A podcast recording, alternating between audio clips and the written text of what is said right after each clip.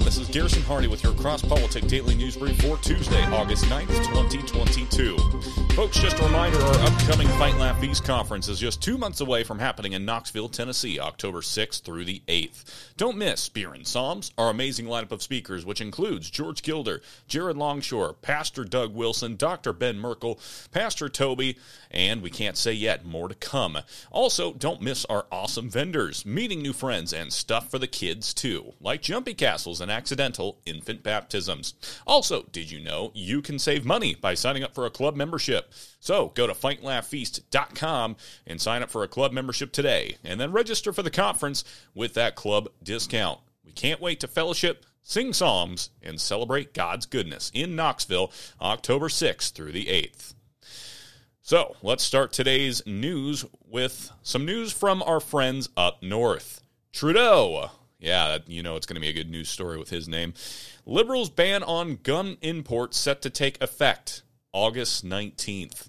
In May, Prime Minister Justin Trudeau revealed that his government would be moving to implement a national freeze on handgun ownership, essentially making it impossible to buy, sell, transfer, or import of firearms into Canada. It's it's a tragedy too that all this stuff happened on the day that everyone in Canada lost their guns in a boating accident.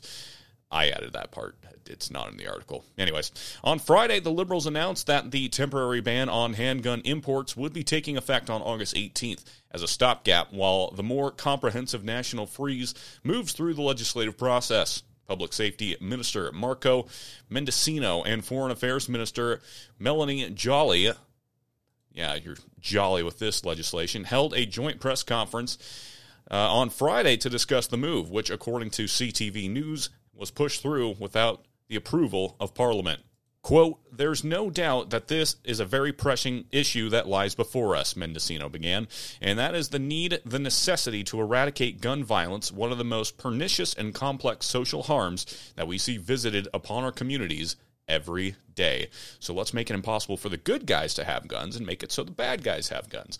He went on to announce that in order to hasten the implementation of the handgun freeze laid out in Bill C 21, nearly all individuals and businesses in Canada will be banned from importing handguns beginning August 19th. Joly explained that as a foreign minister, she has the authority to deny any import or export permit application that is contrary to Canada's security. She noted that when Trudeau announced the freeze in May, there was an uptick in guns being purchased by Canadians. We want to prevent that, she said explaining that since most guns in Canada are not made in Canada, implementing a ban on imports would effectively ensure no new guns are purchased legally. The move to ban handguns has faced pushback from many who question its effectiveness. In 2019, for example, Vancouver Police Chief Adam Palmer said that Canada had already had very strong firearms regulations in place and that no further action was required.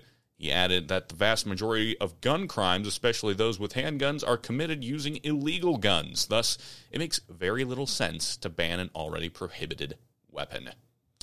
Yeah, that's uh, we need to be praying for our brothers and sisters in Canada, folks. Keep that in mind. Now, how about some good news? California City to consider banning abortions, declaring sanctuary for life. I never thought I'd hear good news tied to California, but here we are. Officials in the city of San Clemente, California, will consider a resolution uh, August 16th that would ban abortion and declare the city a sanctuary for life. The resolution defines the beginning of human life to be the moment of conception and would make it the city's declared duty to protect that life until natural death. If passed, it would declare the city's support for the U.S. Supreme Court's recent overturning of Roe v. Wade and ban the act of abortion, abortion clinics, and abortion pills in the city.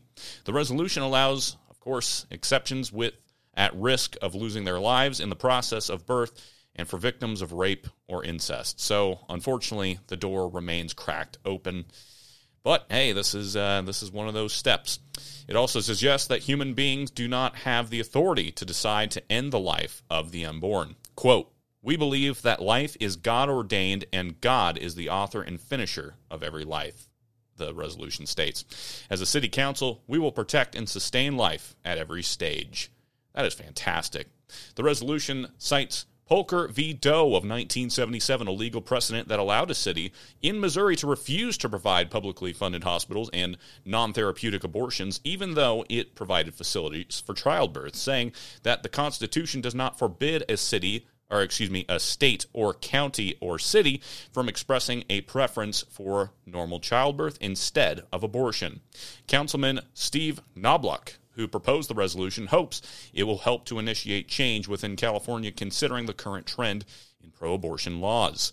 Quote, the ultimate purpose of government is to protect the life and liberty of humans, including unborn individuals, he said, according to the Epoch Times in an interview.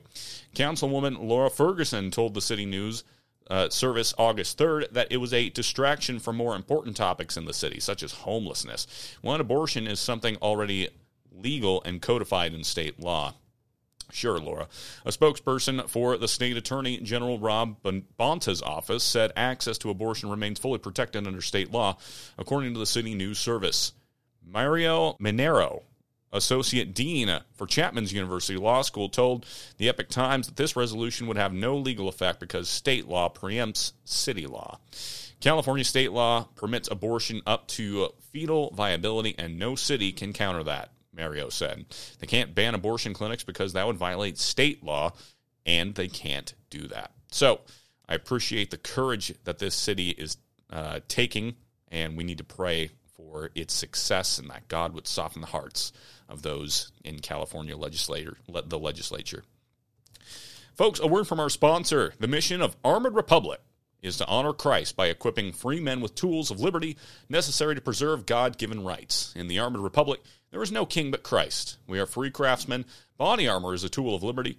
They create tools of liberty. Free men must remain ever vigilant against tyranny wherever it appears. God has given us the tools of liberty needed to defend the rights he bestowed to us. Armored Republic is honored to offer you those tools. Visit them at ar500armor.com. And hey, they've got some cool new products being released, so go check them out. Now, let's shift our eyes back to the north, the northeast, that is. And it's uh, New York City Mayor Eric Adams. He's going to be in the news for these next couple articles here. Eric Adams blasts Texas Governor Greg Abbott after second bus of migrants arrives, saying, This is horrific. Yeah, well, you uh, you're supposed to be all about this. New York City Mayor Eric Adams blasted Texas Governor Greg Abbott on Sunday after a second bus full of illegal immigrants arrived at his doorstep. Adams gave a news conference Sunday morning at the Port Authority where he greeted an incoming bus of around 40 migrants, only 14 of whom disembarked in the Big Apple. So Adams is uh, getting exactly what he asked for. Uh, and this next article, well, this just sounds plain illegal. Adams asks for photos of city job applicants in effort to increase diversity, according to a report. This is from the New York Post. Mayor Eric Adams is collecting headshots of potential city workers in a thinly veiled effort to increase diversity, according to a new report. That just sounds straight up illegal. Adams has requested city agencies to provide photographs of potential hires to City Hall as candidates go through the interview process for city jobs ranging from assistant commissioner to departmental press secretary, Politico reported on Thursday. Several unnamed city officials told the outlet that the request is clearly an effort to hire more diverse staffers. However, Adams maintains that it will merely help him recognize his employees in the sprawling city workforce. Quote, Everyone knew what it was. There was no question. It was the first thing everybody said. We're going to start counting complexions now, one recently departed City Hall employee told Politico. The majority of the officials interviewed by the outlet who requested anonymity speak freely about the internal measure, said they supported a more diverse workforce, but worried the practice is already causing the Adams administration to make hiring decisions with a greater emphasis on race and ethnicity rather than merit. Compounding the issue, nearly every official political spoke to also said the headshot request created another snag in a drawn out hiring process, straying away from the mayor's signature motto of get stuff done. At a time when the city job vacancies are unusually high, about 8% of municipal jobs were vacant as of April, according to data from the Citizens Budget Commission. Bloated government at it again. Politico obtained emails sent by the mayor's team to about a dozen high ranking officials at other city agencies asking them to submit headshots of people they hope to employ for Adams' own review. One official said they were verbally told that Adams wanted agencies to hire people who reflect the constituencies we serve. So if you're white, we don't serve you. Hiring managers aren't expected to ask job candidates for headshots, but instead grab photos from social media sites like LinkedIn to appease the mayor's request, two sources told Politico. Wow. New York City is just insanity. And hey, this next article keeps with that because uh, well let's let's transition to my favorite topic, sports. Some more insanity from the sports world. Jon Gruden's agent believes former coaches' emails were being leaked that was a hit job. Quote, he's not racist. We're approaching the one year mark since Jon Gruden was forced to resign as the head coach of the Las Vegas Raiders following a scandal involving an email leak, but his agent is still going to bat for his client, now calling it a hit job. Gruden stepped down as the Raiders head coach in October 21 after emails directed at NFL Commissioner Roger Goodell were leaked that contained racist and homophobic comments. The emails were discovered in what was a league investigation into Washington Commanders' workplace culture. An email reportedly implied that Gruden was annoyed that the NFL forced the St. Louis Rams to draft, quote, queers, which is a reference to the team drafting Michael Sam in 2014. Oh, my goodness. I'm sorry. That's funny.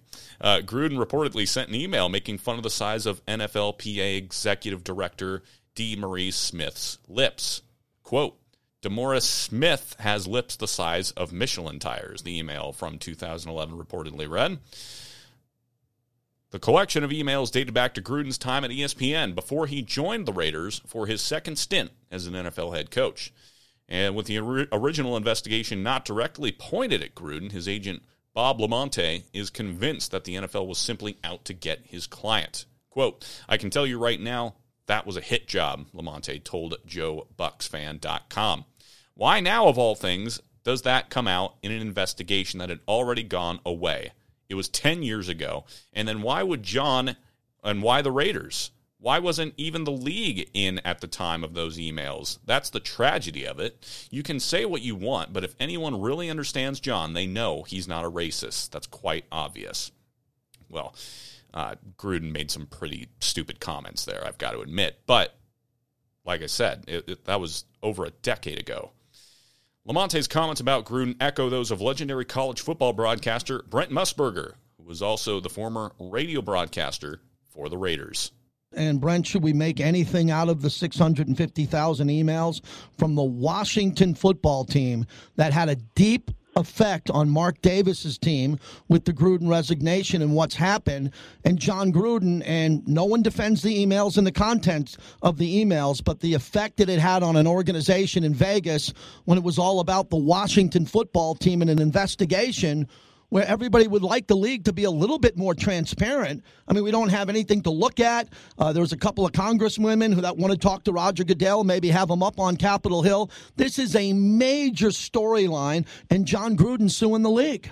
Yeah, and I certainly understand uh, Gruden's feeling, and I understand Mark Davis's feeling about this too. That, uh, however, I, I do want to point out one thing that that gets makes this story kind of messy. And first of all, mm-hmm. as I told Coach, whoever took you out, Jon, that was a paid assassin. Okay, that that was one of the best hit jobs that I've been ever been around. Okay, they did they didn't go to their media goombas. They didn't leak this to Adam Schefter uh, or one of those guys who break stories. They first went to the Wall Street Journal, and when Gruden was still coaching after that, then they dumped the rest of it on the New York Times. That was a professional hit job. But I want to tell everybody that I'm not completely sure it was somebody in the NFL. There was a second lawsuit involved, okay, uh, between the owner, Snyder of Washington, and a former general manager. And that means that a lot of outside people had access to those emails that they were going through. So um, I think the hardest part for Gruden's lawyers to prove is that somebody from the National Football League actually leaked that. Because if it is somebody from the NFL, shame on them, okay? Mm-hmm. Because Mark Davis should have been told in the summer when he had something to do about it. Now, my ultimate second guess, and believe me, this came from James Lofton in a, in a conversation we had when he was in town broadcasting the game. Uh, hindsight's twenty twenty. But I wish, if we look at Ezekiel Elliott, he was suspended for six games, okay, uh, for sexual transgressions. I wish that Coach Gruden had been suspended uh, for four, five, or six games. To tell, but again, I want to be perfectly clear about this. This is the ultimate second guess by me. I didn't think of it at the time. Um, I, I didn't think that Jon's career should be ruined by his stupidity. Uh, it had been so long ago. Uh, I just don't think we, we need to out people for that. Uh, but so be it. You know, uh, the Raiders have to pick up and go forward, and and we will see what happens. Gruden has since filed a lawsuit against the NFL and Goodell as he believes the league sought to ruin his career, make an example of him. The NFL looked to dismiss the case, but a judge denied that ask. So, cancel culture rampant in the NFL, and there's politics everywhere. But let's end things on a more positive or interesting note because not everything is bad news out there, folks. The Perseids meteor shower is one of the best shows all year for shooting stars. Though the Perseids have been active since July 14th, the frequency of meteors hurtling through the night sky is now heating up this week. In fact, Perseids can produce up to 150 meteors per hour under dark skies. Scientists say the peak time to view this shower will be on the on Thursday night, August 11th, and Friday the 12th. So hey, that's pretty cool, right? As Grace Agenda comes to town, so we'll have to be keeping an eye out at uh, Gabe's after party, for instance. The full moon that night may make it tougher to spot the meteors, so train your eyes towards the darker areas and watch closely. This week is also one of the best times to see the ringed planet of Saturn in dramatic fashion. On Saturday, or excuse me, Sunday, August 14th, the giant world will line up with the Earth and the Sun. The alignment is called in opposition. Saturn will be closer to Earth than it has been in more than a year. If you want to peek at the planet, look for a golden yellow light shining steadily in the east after sunset. With binoculars, you may even see the spectacular Saturn rings. So there you go, some astronomy for you guys. This has been your Cross Politic Daily News Brief. If you like the show, go ahead and share it for me, would you? If you want to become a club member, sign up for our conference with that club discount or become a magazine subscriber. You can do all that at fightlaughfeast.com. Why not do all three? And as always, if you want to become a corporate partner, send me a news story or ask me about our conference, email me at garrison at fightlaughfeast.com. For Cross Politic News, I'm Garrison Hardy. Have a great day, and Lord bless.